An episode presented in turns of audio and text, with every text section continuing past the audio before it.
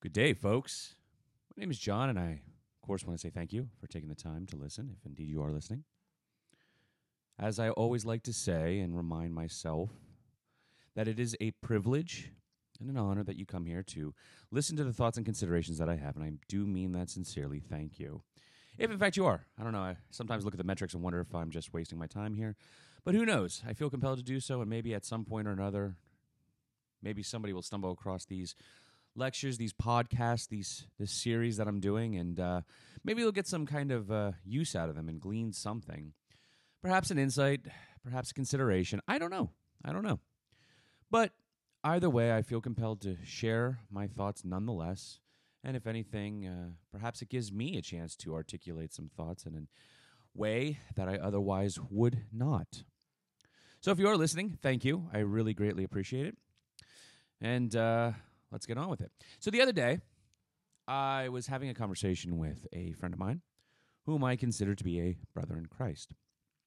And uh, the concept of nihilism was coming up, and how sometimes uh, uh, the, con- uh, the conversation of nihilism was coming up, and how he sometimes, in his private, quiet moments, feels a little nihilistic. Maybe there's just nothing afterwards. Maybe it's just all bunk.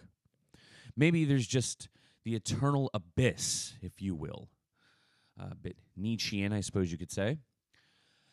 And it spawned on a philosophical, theological conversation as to why I particularly don't buy that and why I think faith really is justified by the evidence in which we see here in front of us. And I'm I'm of a mind to say that God, he gave us a great deal of evidence to support the claim of his existence.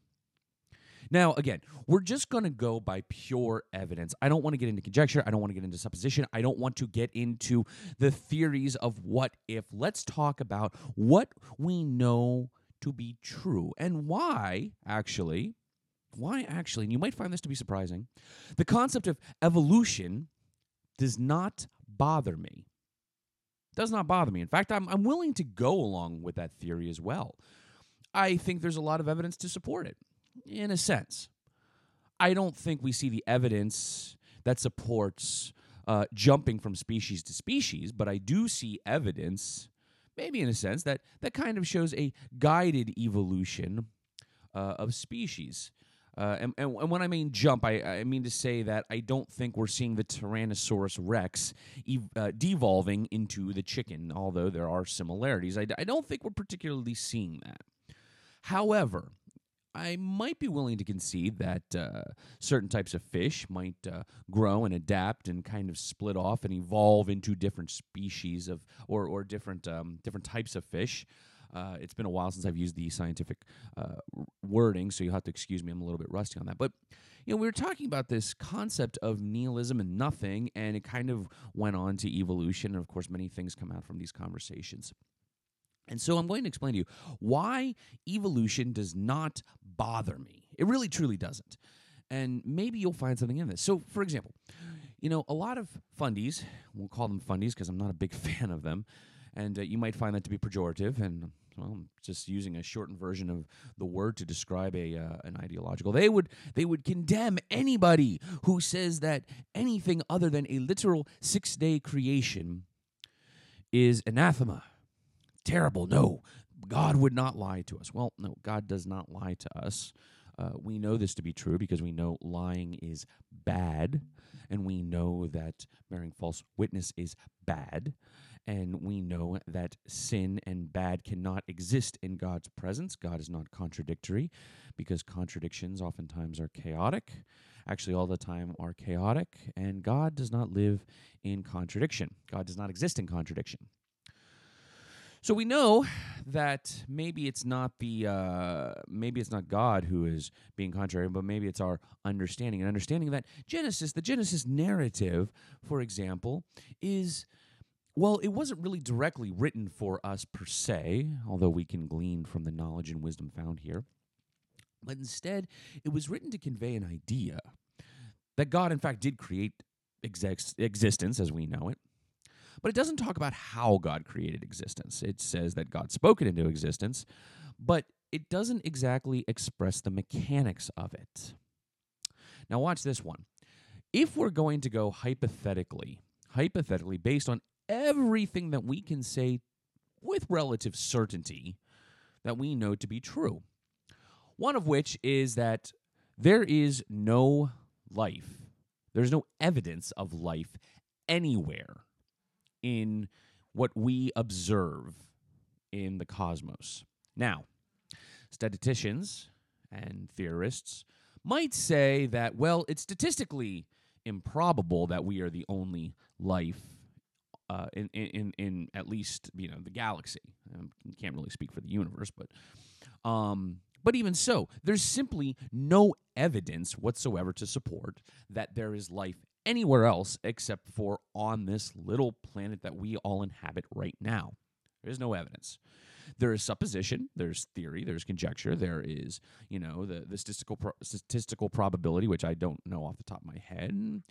It's interesting because we could say, well, probably based on a certain set of variables that we surmise, based on what we understand, we could sit down and say that maybe there's life somewhere, but there's just no evidence. Of course, you got the ancient alien guys with the hair or whatever those goofballs are, and they're like, but look at aliens. And the reality is, is that that nonsense has been uh, usually debunked. Uh, by somebody who actually is a cultural anthropologist and has actually studied the um, the norms, traditions, and uh, ways in which people could have possibly done something, and you start to find, oh wait, it's really not aliens; it's just clever engineering that we don't think about because, you know, we don't have the necessity to be that clever, or maybe we've come up with new ways to make life easier for ourselves. But the point is, is that we can surmise based solely on evidence, and I'm just talking about evidence, that there is no other life out there. Now, that's interesting to think about because if there was no other life out there and there is only life on this planet, that suggests to us, that should kind of set up a red flag saying that, wow, that notion defies all logic and reason. The universe, the galaxy is very, very large. It's very big extremely big. So so big it's it's incomprehensible. I mean, just trying to wrap your head around the solar system as we know it in and of itself is a feat. But to wrap your head around our our our, our little corner of the galaxy, uh, you know, the quadrant of the galaxy, if you will, or maybe even you know the whole galaxy. I mean, really, just it's immense. It is immense. I'm not disputing this. It's huge. And I'm not going to go into that nonsense of the flat Earth, whatever. It's like I'm not getting into that garbage. That's just silliness for all intents and purposes. And it's interesting to think about and go for a mind experiment and jaunt down the uh, dark sucker reality.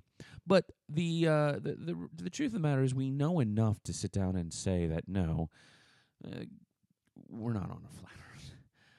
But the point is, is that the evidence that we see does not indicate life anywhere else. I know some shows might want to sit down and imagine or wonder, and we can do that, of course.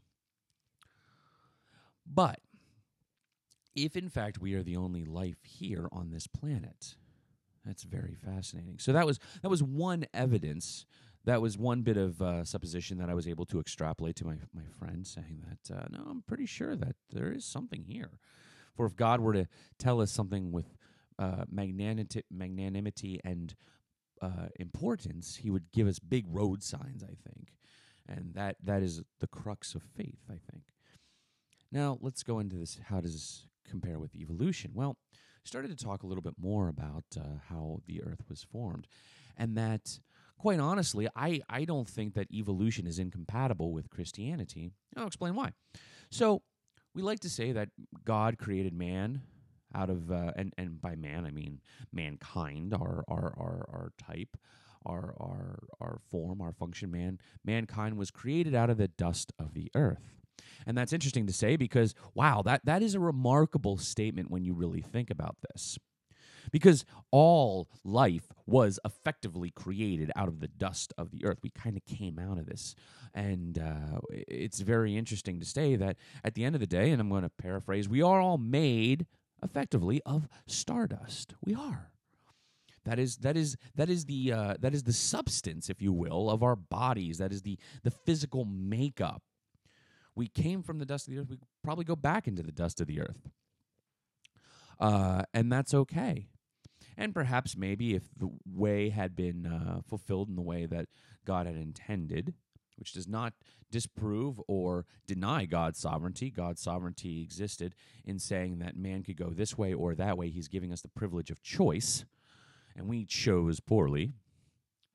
But it goes to show that in a lot of cases, there is a lot of truth to what is being stated 6,000 years ago in the Genesis narrative. And makes you wonder how in the world did these people know this information? There's, somebody had to tell them or something something clicked in them to say hey wait a minute here what's going on here and so we we could say that yes in fact god did create man out of the dust of the earth and that's fascinating it's very fascinating because it does not dispute the evolutionary claims. Now, evolution might call it the primordial soup and the primordial stew.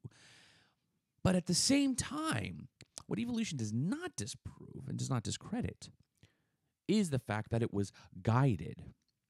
And it was guided. Now, if hypothetically God, in fact, did create all of this, based on the evidence that we have, then is it so far out of the realm of reason to say that God guided the evolution?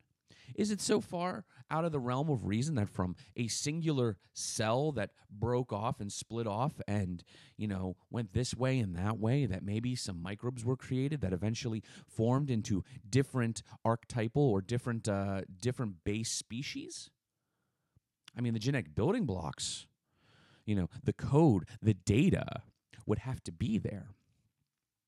And I'm willing to sit down and say that, fundamentally speaking, they're they're very, you know, in, in on one sense, there's very little difference between me and the ape, with the exception. And this exception makes all the difference in the world. The fact that I have the ability to reason, to learn, and to articulate. And by the way, out of this, out of all the billions of species on the planet, or we'll just say billion. I don't even remember how many there are off the top of my head. There's only one species, by the way, only one scientifically, that has shown any ability, any evidence of being able to rise above its nature. What do I mean by this? Well, the ant for millions and millions of years has been doing exactly as the ant does. It tunnels around and burrows around and it makes little ant colonies and and and that's what it does. Okay. Well, the horse is still horsing around. The the monkey is still monkeying about. The fish are still fishing, swimming around. They have not risen above their station in life. They're still doing exactly what they've been doing for millions and millions of years. Man, on the other hand, well, we figured out that if we took fire, could take fire that was given to us, by the way. Chances are a lightning struck a tree and all of a sudden there was fire. It might have scared the bejesus out of all of us. But we figured out we could harness that fire and then we can now warm our caves. Then from the caves, we could actually harness that fire and we could make bricks. And then we could do all sorts of crazy things. And suddenly we started to invent things and we started to figure things out. But all from that one little spark of ingenuity. So, no, I don't think that evolution uh, somehow denies God. In fact, I think it, it shows us a process in which in which mankind was formed. People would say, "Well, what about Noah's Ark?" All of these animals. Well, you know what? Noah didn't take every single animal, he took two of a kind.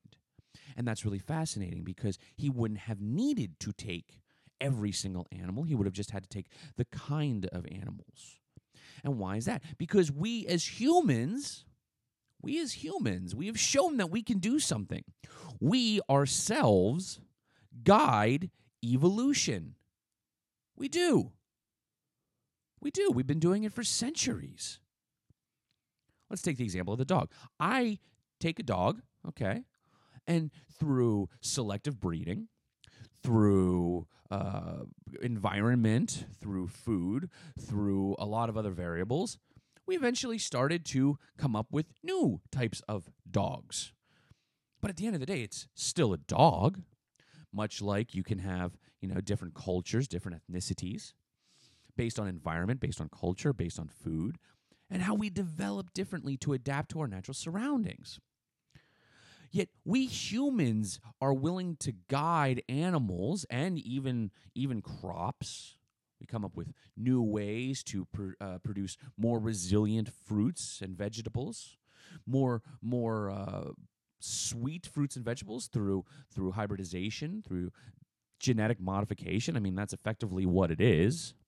I'm not saying it's bad. I'm not talking about the things that are grown and bred in a, a laboratory. I'm talking about these things that we have for time, uh, through many, many years of selective breeding. We humans even engage in eugenics. We have been. And could it not be said that eugenics is a form of selective breeding, of guided evolution? In fact, can we humans say that we are doing anything that is inherently original, or are we just recreating and and modifying that which has been blessed, uh, uh that has been given to us, that has been, we've been blessed with? So no, I don't think that evolution somehow denies God. In fact, I think evolution gives us further evidence of God in the guided, controlled, selective breeding of a species, of a group of Uh, of a group of people, of a group of animals, if you will, that were selected out of all of creation and said, I am going to take you and I am going to selectively breed you to be in my image and likeness. The stuff is there but I am going to impart something specifically onto you. Now, I mentioned eugenics. Now, let me let me back this up for a second, because people automatically hear eugenics and they suddenly think uh, Nazi Germany and Herbert Spencer and whatnot. No, no, that's not what I'm talking about. Eugenics has actually been practiced for centuries, and here's how. So, when you define eugenics as just simply by you know taking the attributes and traits of uh, of a person and you want to enhance them and, and build them up uh, through selective breeding. Well, we've effectively been doing that. We call it arranged marriage, which is, in a lot of cases, by definition, selective breeding. You look at the traits of this individual or, or this man, this woman, you say, I like these traits. They come from good family. They are of good stock. They will give you many children. Oh, great. We will expand our borders. We will expand our families. Woo! And this is fabulous. And so, based on those uh, traits and ideals that we like, that we find appealing, that the families found appealing, then we have an arranged marriage, and it was, and it worked out really very well. You know, when you have people saying, well, we're not going to marry outside of our tribal system. Okay, well, guess what? That is a proto form of eugenics. So, yes, we have been practicing it for many, many, many hundreds of years, if not thousands of years. So, really, the concept is not new. The problem is, is when we start to kill people based on the facts that, uh, on the things that we find undesirable, that's where it gets a little dicey. And I'm not a big fan of that. I don't think that's a good idea at all. I think that's kind of terrible. You know, we're going to, we're going to kill the, the people that are deformed and we're going to kill the people that have disabilities and we're going to kill these people. And it's like, okay, well, that didn't work out great for the Roman Empire. But, uh, I mean, kind of sort of did, but then we can get into that one later. So, yes, we have been practicing a form of eugenics throughout history. So, it's not very new. So, what I'm talking about, again, why does evolution not bother me?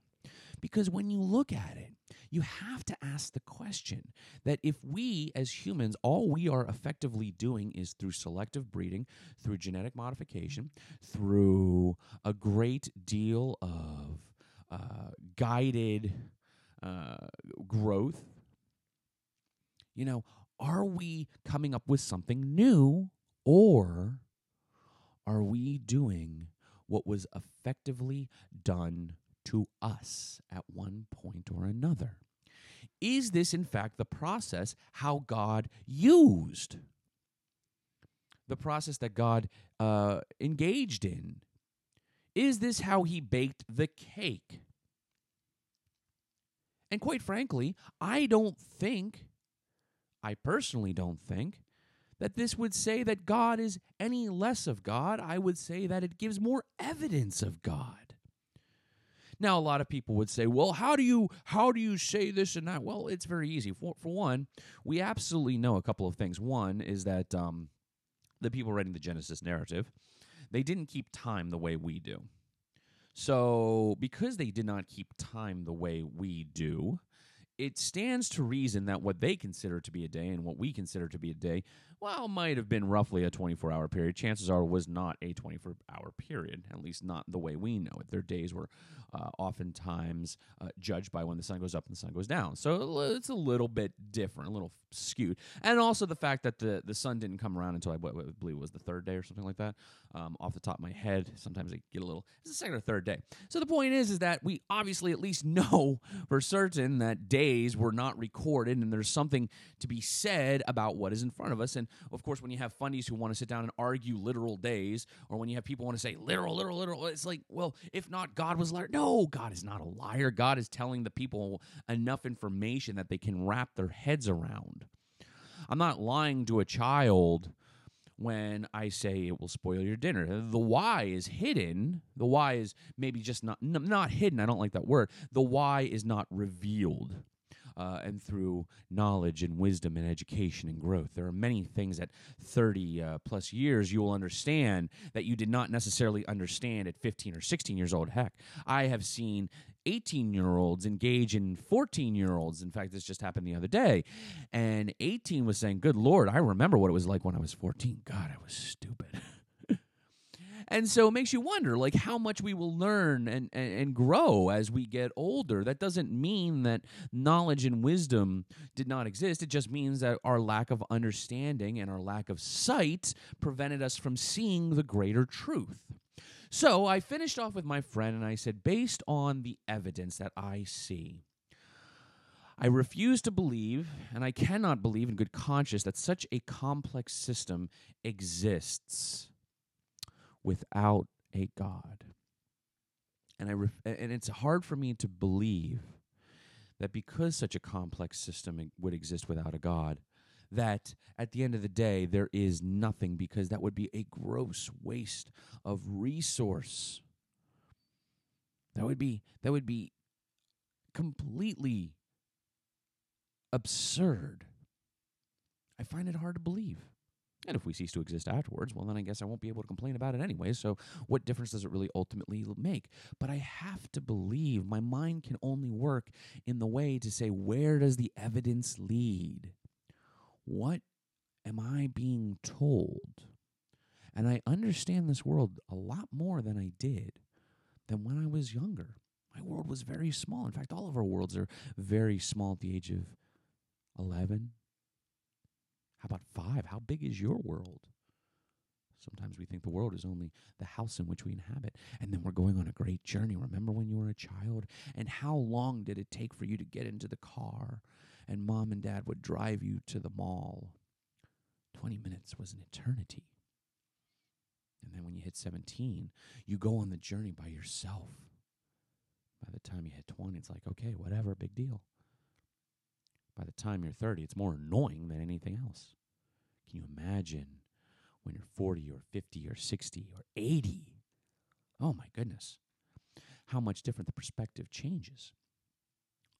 But again, when you look at the evidence, when you look at the sheer amount of evidence, we are a singular species. We're a singular species. We have the ability to do good. We, we have the ability to reason. No other species engages in the morality or worries about the morality that we do. There's no laws that govern the, the tigers when they kill their own. They're doing it for the pure reasons of survival. Nothing more, nothing less. But we have the ability to reason and have morality to govern ourselves. Do unto others as you would have them do unto you, and love the Lord your God with all of your heart, your might, and your soul. This does not exist in the animal kingdom. Now, people would say, well, what about whenever we put a mirror? Excuse me? Whatever when we put a mirror? Oh, a mirror. Yes, a mirror. What happens when we put a mirror and, and the monkey recognizes its own reflection? Oh, that's great. That's good. Where did the monkey get the mirror? Did the monkey create the mirror? Did the monkey put the mirror in front of itself? No, we did. Man did. Man plays God. Man pretends to be God. Man experiments as if we were gods. Man rules and subdues the earth and has the ability to practice being God and engage in the same modality as God. Now the question is, is will we be good gods or will we be bad gods? Will we engage in brutal uh, and, and, and, and, and vile activity? Or will we be good and righteous? Will we rule and subdue this earth in a good fashion? What will we choose to do with it? And that, I think, ultimately is really what determines a great deal of many of things. Will we have faith in what is good and what is right? The animals don't have this. And if anything, the very fact that we are a singular species defies all odds. Defies all odds. No other species except for the human race. The human species has shown any kind of evidence of rising above the dust from whence we came. And by that I mean the dolphin is still doing the dolphin. The monkey is still monkeying about. The chicken is still chickening. All of these species, all of these animals, they're not reliant on us. They'll, they'll continue on just fine. You're not going to see the cow turn around and suddenly, you know, making great works of art and music and reasoning. You're not going to see it. You're not going to see the cat doing that. They are going to carry on in their acts of survival, doing that which they need to do to perpetuate their species. And guess what? Morality is not necessary for perpetuating a species. You don't need it. Morality, in and of itself, defies evolution because it is unnecessary. You don't need it. In fact, in evolution, for what reason alone would anything want to get out of the ocean in the first place?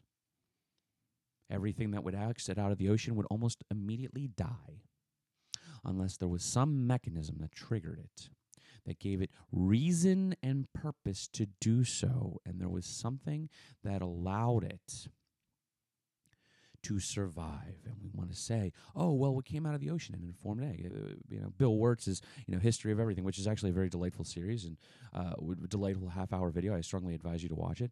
But it, it begs the question, what caused what caused the microbes to move out of the ocean? What caused them to form on the surface of the water? Otherwise, they would just die. that doesn't sound very productive to me. If all you're doing is just dying, you're just getting washed up on the surface and then you die. Okay, now what? And then you die. And then you die. And then you keep dying. And you keep dying and keep dying and keep dying. Unless there was something, something that guided, that guided the evolution like we do. Like we do. And we guide it Oh, we absolutely do guide it. And that's kind of something that Neil deGrasse Tyson once said that was kind of amusing to me. He's like, dogs evolved in cuteness to be better fed. No, we evolved dogs. Uh, we evolved dogs to make them more cute. They didn't evolve it. We did that. We guided their evolution. You know, that that that's just it's how it worked. I mean, yeah, sure, they might have figured out how to be a little bit more docile because we started to feed them and they started to realize that they're uh, that that by uh, not trying to kill the people that are actually giving them food you know but at the same time there's still a guidance of the human element so afterwards my conversation with my friend was a dear friend somebody i am privileged to engage in philosophy with theology looked at each other and said you know this world is a wonderfully big place and I think for a moment, at least in the moment, his crisis of faith was settled down a little bit. He's considered, wow, never really thought about it that way.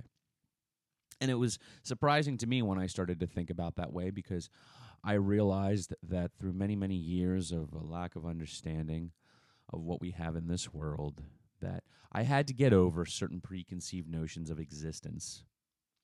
That Maybe it's that I don't understand everything, but I can be assured through faith, through evidence, that a maker who created this wonderful system that was meant to be good and functioning, well, I have to take it on faith.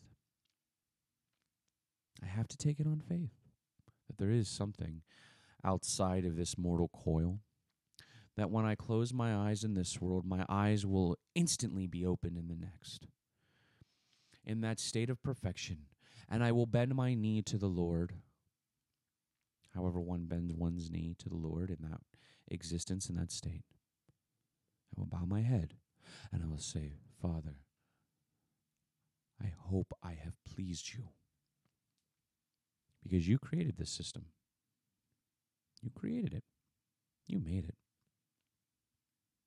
And I pray, Father, that I have shown you faith, size of a mustard seed. I pray, Father, here I am before you. I am guilty, but you have made me you have made me righteous. Through the blood of the lamb, through sacrifice. And I pray that you will grace me with that privilege. But the very fact that I already know, in a sense, I don't deserve to be here, but yet here I am. Here I am. And that gives me hope. That does give me hope. But that is what I believe. And you can choose to believe that. You can choose not to believe that. But it is patently absurd to think that uh, that such, such things like reason and science, things that uh, were created to help us better understand reality, not deny reality. It is patently absurd to think that such things would deny God. If anything, it just gives us further proofs of his existence. And we could be silly about it and say that if proof denies faith and without faith I am nothing, then I would cease to exist, and poof, God disappears in a puff of logic. Yes, I did quote The Hitchhiker's Guide to the Galaxy. Delightful book. Unfortunately, has fallen out of favor in the masses. People have forgotten about it, and time happens, I suppose. But you know, God is not contingent on our faith, but our uh, our our ascension into godhood, into the fullness of God, into the fullness and the image and likeness of God, is absolutely our faith is entirely contingent of that. So we actually need faith, not God. We we need that. But anyways, I hope some of this made sense to you, and uh, I want to say thank you again for taking the time to listen. And until next time, folks, I want to say thank you, God bless, and good day.